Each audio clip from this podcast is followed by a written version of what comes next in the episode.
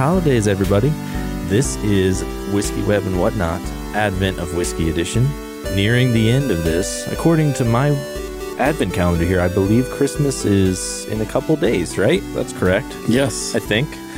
It's right, or right-ish around when this is published, possibly. Who knows? Yeah. Well, I mean, the joke is that it's currently December 8th, so... Yes. Oops, we've had a lot of whiskey, but we're going to continue that. I'm Robbie. That's Chuck. I don't know if we need to introduce ourselves every time, but... It's fun. Everyone on other podcasts does it, so... Yeah. Always assuming this is the first for whatever reason you'd have. That's true. Yes. That's true. All right. So we've got number 20. Yes. Product of Australia. Tell us about it. Well, not a lot to learn here, Chuck. It looks like it's non-age stated. It is 41% or 82 proof. Looks like it was bottled 4 years ago. So how is that not age? I don't know. Okay. It was bottled 4 years ago. I guess that's bottles. Yeah. It didn't sit in the barrel for how long? Let's see here. Typically when there's no age statement, it means it's not that old and they don't want to say. It looks kind of dark for what it is. So it does. Single malt whiskey called Starward, as you mentioned, from Australia. This is single malt. It doesn't smell very malty. Okay, the creators had carefully selected barrels that used to house locally made Shiraz, Cab Sav, and Pinot. They made sure the barrels weren't charged, the way they preserved both the character of the wine and the oak. The big idea from behind this dram is honoring the tradition while not being trapped by it. Okay. So the darkness is probably from the wine. Yeah, that's how they trick you there. Yeah, it does have a sweet berry grape kind of smell to me. So yeah, it smells like, have you ever had Hi-Chew? Yeah, like a gum? No, it's a candy, but it's like a very chewy, I believe it's Japanese. Yeah, I feel like I can see the packaging in my mind, but I don't know. Don't recall it specifically. Yeah, you can widely get it now, like at just normal grocery stores and stuff. Didn't used to be the case, but they have a grape one, and it smells like that. If you like soaked that in a pile of vodka or something, because this doesn't smell all that scotchy. Yeah, I still get a little grape juice initially. It does have a little more spiciness than I expected. So the wood is there, and it's not charred. So yeah, I would say this is probably the best single malt I've ever had. Wow. And that's saying that it doesn't taste like what people who like single malt would like. Yeah. Right.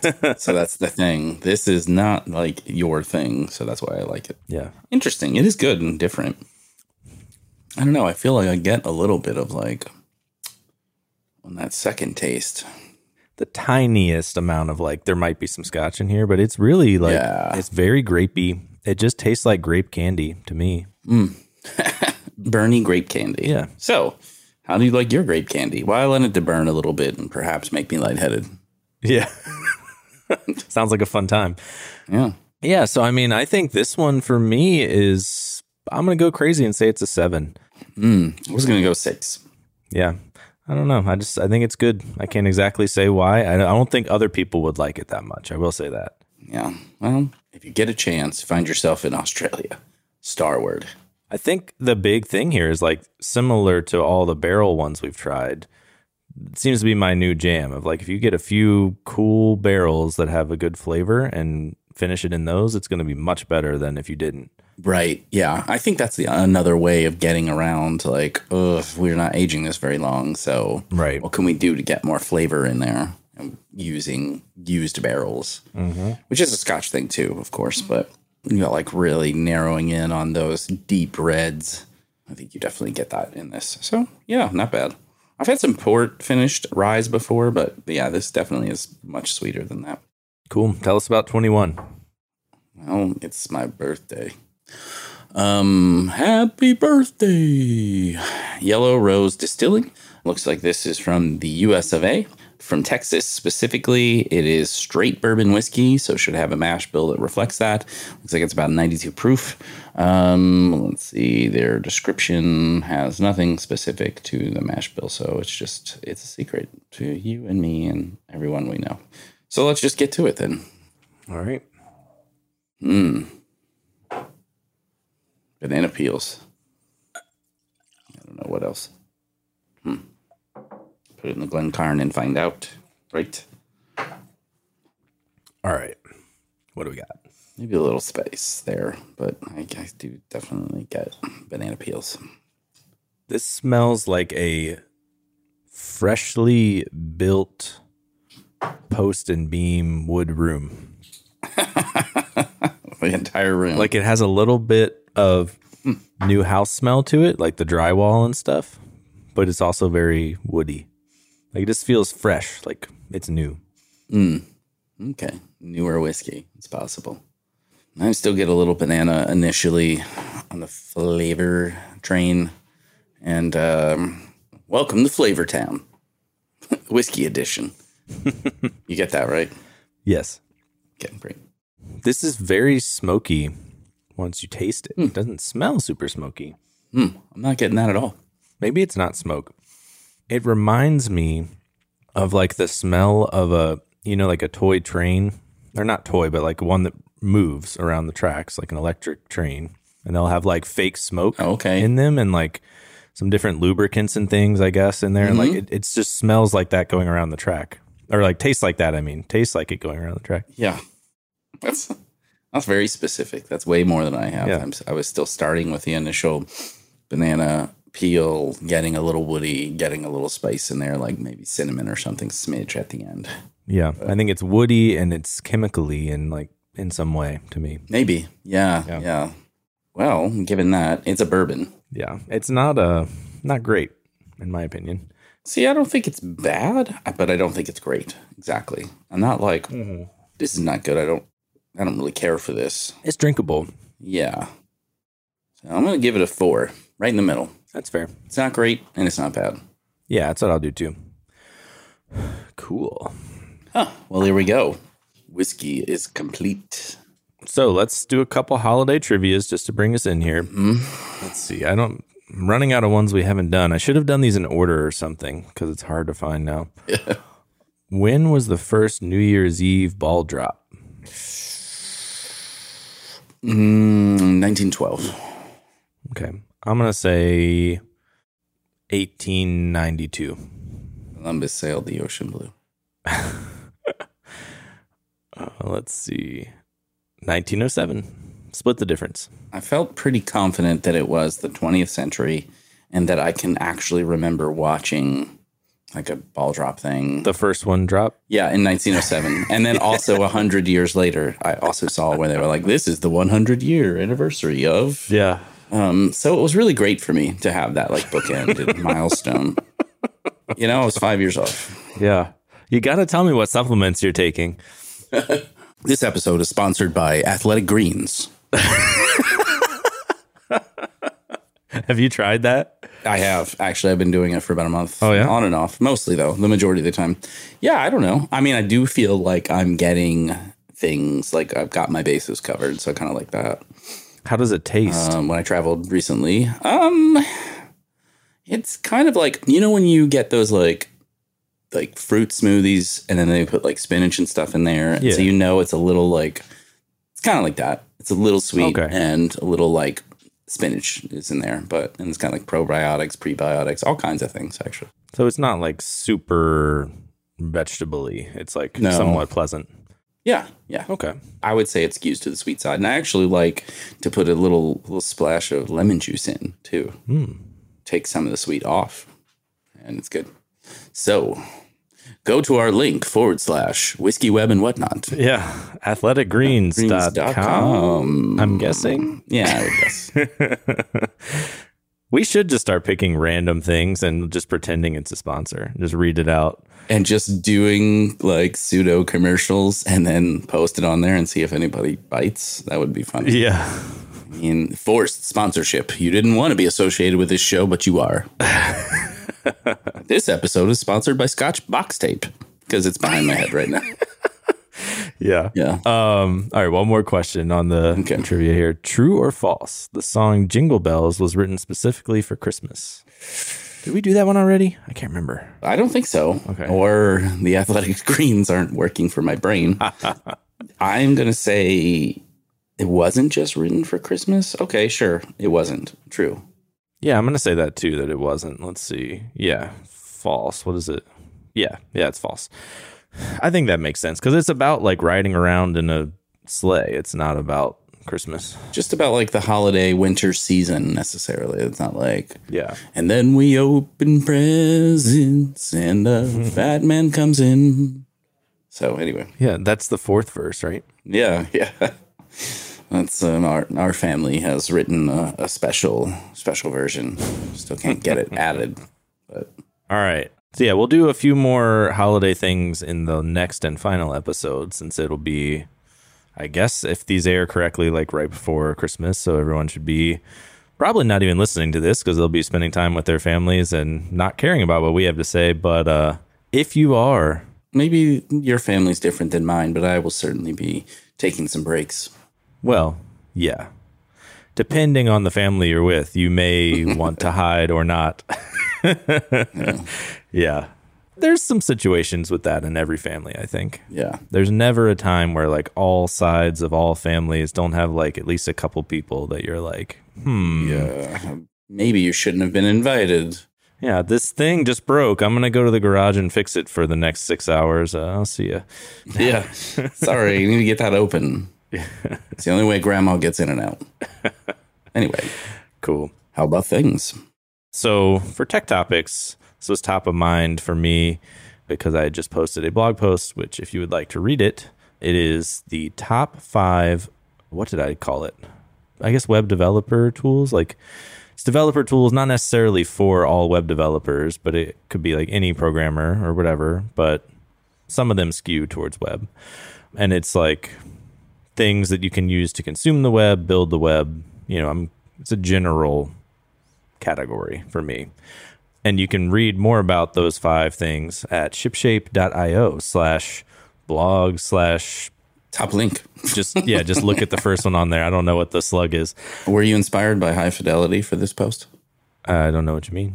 That movie with John Cusack and Jack Black, and he owns a record store and they have all these top 5 lists. No, I haven't seen that. It's actually called Top 5 Records.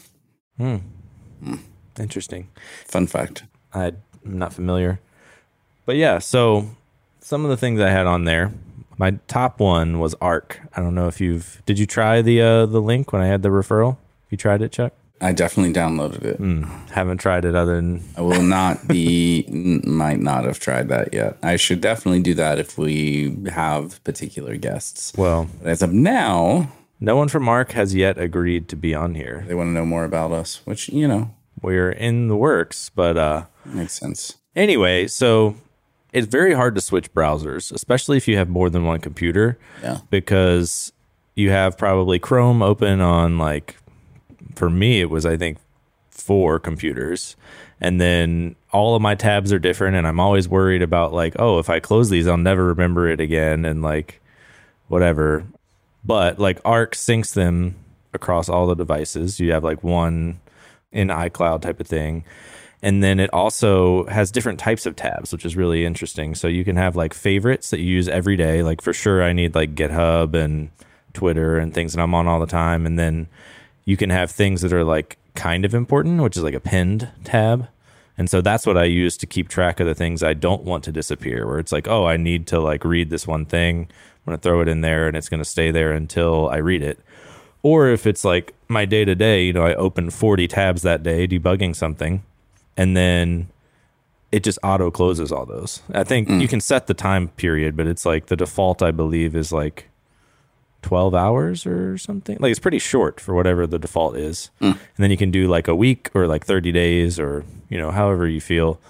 But that's really nice because I never close my tabs. So it keeps it much cleaner for me. I don't have like 46 gigs of RAM taken up from all of my, my tabs. Oh, there you go. Yeah, that's the nice thing. So it must be Chromium based still, but it has like a whole management system built into it. Interesting. Organizing. To me, it is Chromium based, but it feels so different because like they moved everything around and like changed the way you do things. Whereas I think most Chromium based browsers like Brave or I can't think of another one off the top of my head right now, but like Brave is basically Chrome, except it's like got some privacy stuff and like So it's not like that. It's not like, hey, we're still basically Chrome and like we added one thing. It's like it feels totally different. You interact with it through like a command palette type of thing. So you hit like command T, and instead of just getting a new tab, you get this command palette, and you can like search in there. You can find your extensions in there. You can like do various commands. I don't even know all the key commands because I've just kind of started using it, but it just feels very powerful. Yeah. Okay. You might have sold me. Yeah. I just launched it while you were talking about it, and then it's really loud the first time. Yeah. It like takes over, and I was like, no, turn off. Yeah, it's got a lot of stuff that happens the first time. It's got a cool animation, a lot of sound. Gives you a little badge that's like, I'm cool and use ARC. Right, exactly. Did you put that on your Twitter? I don't think I did, but you can. That's in the settings. You can just keep regenerating them. So you can make as many as you want until there's one that you think is cool. Mm. What else does it have? Oh, so the tab thing, too, also has, like, spaces, which are, like, so I have a work, podcast, Shipshape, and personal, and, like, keep my tabs organized in those. Like, it's nice. I use separate browsers for those reasons, but, like, didn't really have to. Why not? Yeah, I'm sure I'm forgetting some things, but I didn't take notes, and I don't have my blog post in front of me. Mm. What else is cool about it? Just read it. You don't need to regurgitate that. Yeah, just go check it out. Yep. So we can move down the list. Well, before we just go through my list, are there any you want to add? What have you been using that's cool? Or do you want to think about it while I keep going? I don't know that I've used anything new myself that I think is cool. I do have an interest in learning Vim for some reason. Mm. You like pain? Yes. So, the Prime Gian has some videos on Vim, and I was like, cool, I'm probably going to go through that. That's an open tab currently, so yeah. I want to regress. I want to simplify my tools. Yeah, so we'll skip here through my list. We'll come back to 2. We'll go to 3. 3 was Zed. Have you seen Zed at all? Yeah, I've seen it, and I think I signed up. And again, I don't think I did anything. Yeah, so I haven't really used it much either.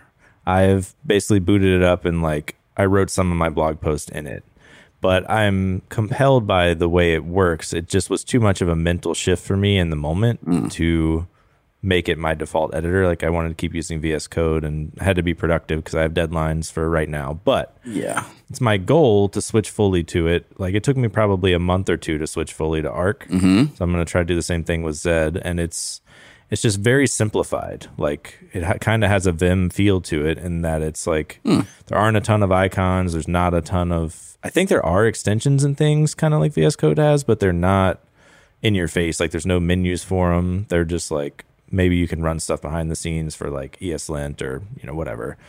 But the cool thing about it is interactive. So you can like share a session with someone and you can just like type in the same thing. Oh, I see. Yeah, so it's very good for pairing.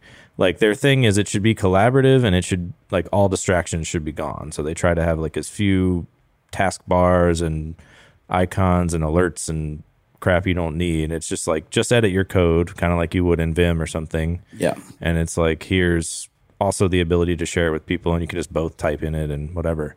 So can you theme it? Yes, you can theme it. I changed my theme. If you can't do Base 16 Ocean, I will not use your tool. Oh, okay. Full stop. Fair enough. Like, I need it to be dark, and I want it to be fun colors. And if you won't let me do that, then I'm not using it. Okay. Well, then, here we go. Two out of something, so it's not bad. Yeah. So we should probably try using it for something with some of our team at some point, and we can report back with more details about how it goes and if it's like, if it streams well and feels snappy or if, like what the deal is, but it looks very cool. Yeah, I'm into it. And this is you getting away from Microsoft, right? Yeah. Well, I mean, it wasn't a like conscious choice, but it's. I think that's the thing is in my blog post, I kind of have an intro about that where it's like you kind of get comfortable with your tools and set in your ways. And I hardly ever change tools, and I want to be better about just trying other stuff because like. Things might be better. I just don't want to commit the time to like changing my muscle memory, I guess. Mm. But I'm going to start doing that because I think a lot of stuff is better than what I use. Yeah, why not? Like be open. What is your theme that you like?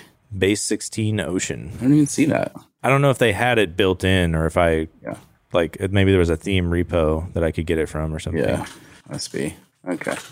Well, we'll see. All right. Interesting. 2 out of 5 so far. Interesting. Yep. So regressing back to what my number 2 was, it was Warp, which we're familiar with. We've had Zach on. You've done some ad reads for them. So people have probably at least looked it up at this point if they've been listening to the podcast a while.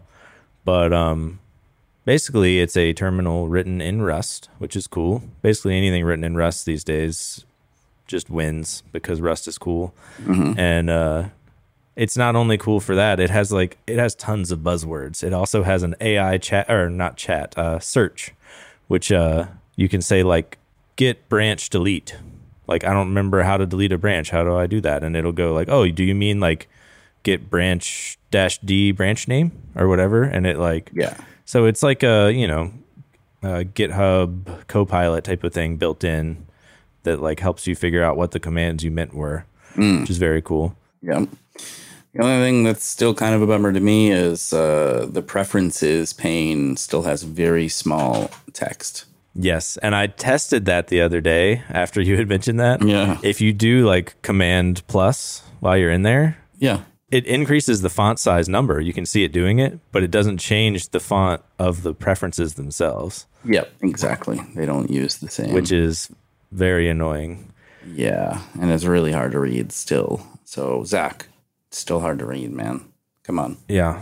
Hook me up. I don't really understand why they wouldn't inherit from the same font styles, but I'm sure there's a reason. Yeah. So there is that as a thing. But and the only other thing that annoys me kind of is that I cannot, like, I can't, there's a little shortcut. It's like Control Command Space, and it brings up your little emoji. Mm-hmm. And I want to do Gitmoji for my commits, and I have to like get them from outside the app and then drop that in. And it's just minor inconvenience, but maybe if I had some keyboard shortcuts or something. Because it hijacks your key commands? Yeah, I don't know. It does, it must have like something that doesn't allow that to actually like do it in place, but then like other things do. Because I would think that would be a global it is usually thing that unless it's blocking all global key commands, maybe it has its own that's the same. Yeah. Like it does something else in Warp. Well, nothing ever happens, but maybe.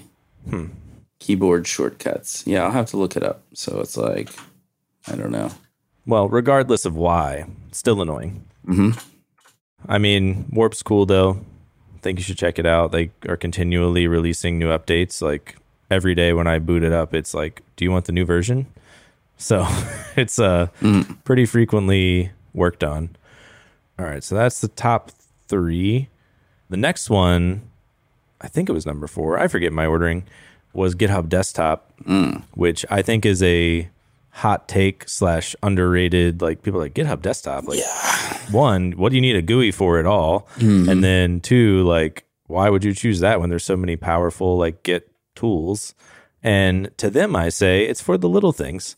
Like, if I want to open a pull request, there's a create pull request button. I don't have to like push, go open GitHub, find my branch, click compare and pull request, set all that up. It's just like, just opens it. And like, you know, that's super powerful, I think.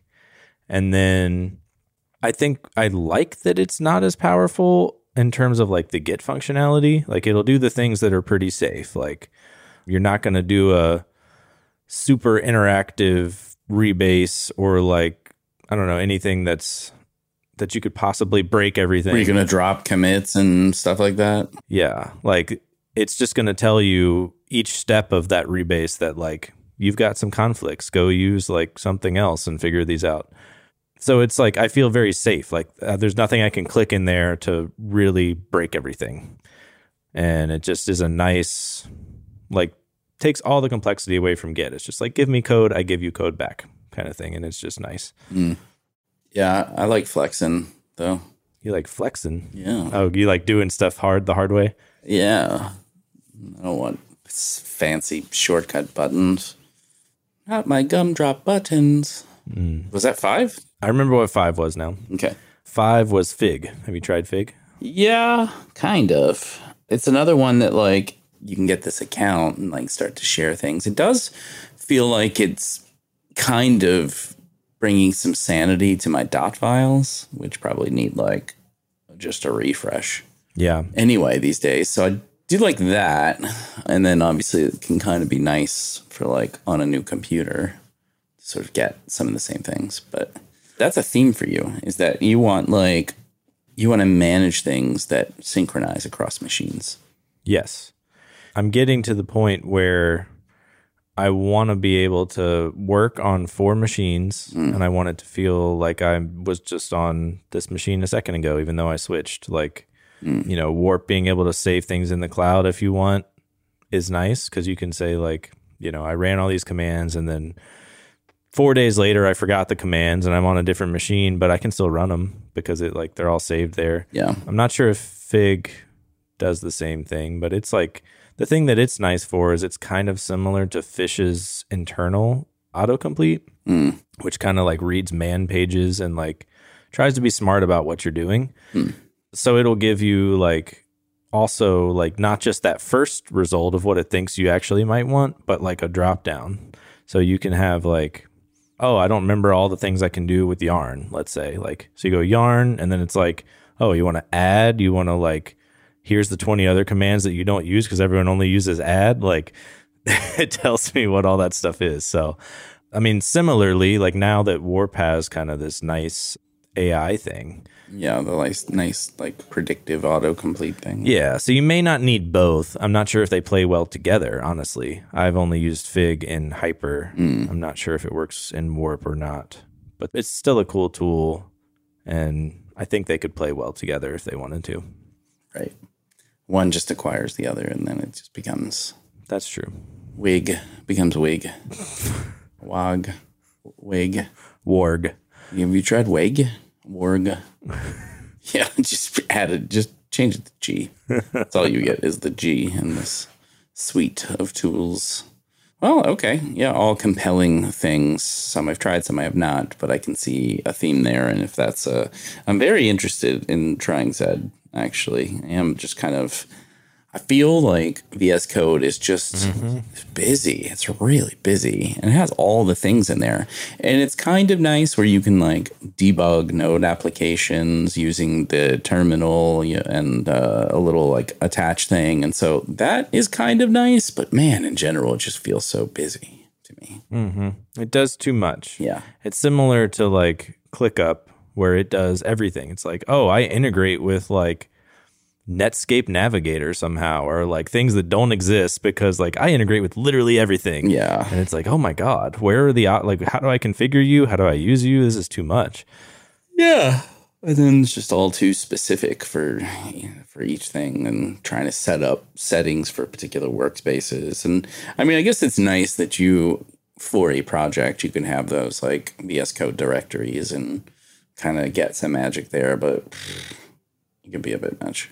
Yeah. So I'll have to use Zed more in depth, and I will report back with if there's any shortcomings around various things. Like, there, I think those are nice things in VS Code of, like, it'll show you if you have lint problems or TypeScript problems or whatever, versus you getting them when you go to, like, compile or whatever. But half the time, those don't work right either. So, I mean, it doesn't necessarily matter. I really want to know whether Zed is dead or not. Whether it's dead? Zed's dead. Is this another reference I'm supposed to? Pulp Fiction, yes. Oh, I have seen Pulp Fiction, but I haven't seen it in a long time. Well, food for thought. Cool. Well, that's the end of this episode. We have one more. Will be our holiday finale, I guess. Hopefully it will air, like, Christmas Eve if we're doing this right. I don't know. So cool. We'll catch you then. Thanks for listening to Whiskey Web and Whatnot. This podcast is brought to you by Shipshape and produced by Podcast Royale. If you like this episode, consider sharing it with a friend or two and leave us a rating and maybe a review, as long as it's good. You can subscribe to future episodes on Apple, Spotify, or wherever you get your podcasts. For more info about Shipshape and this show, check out our website at shipshape.io.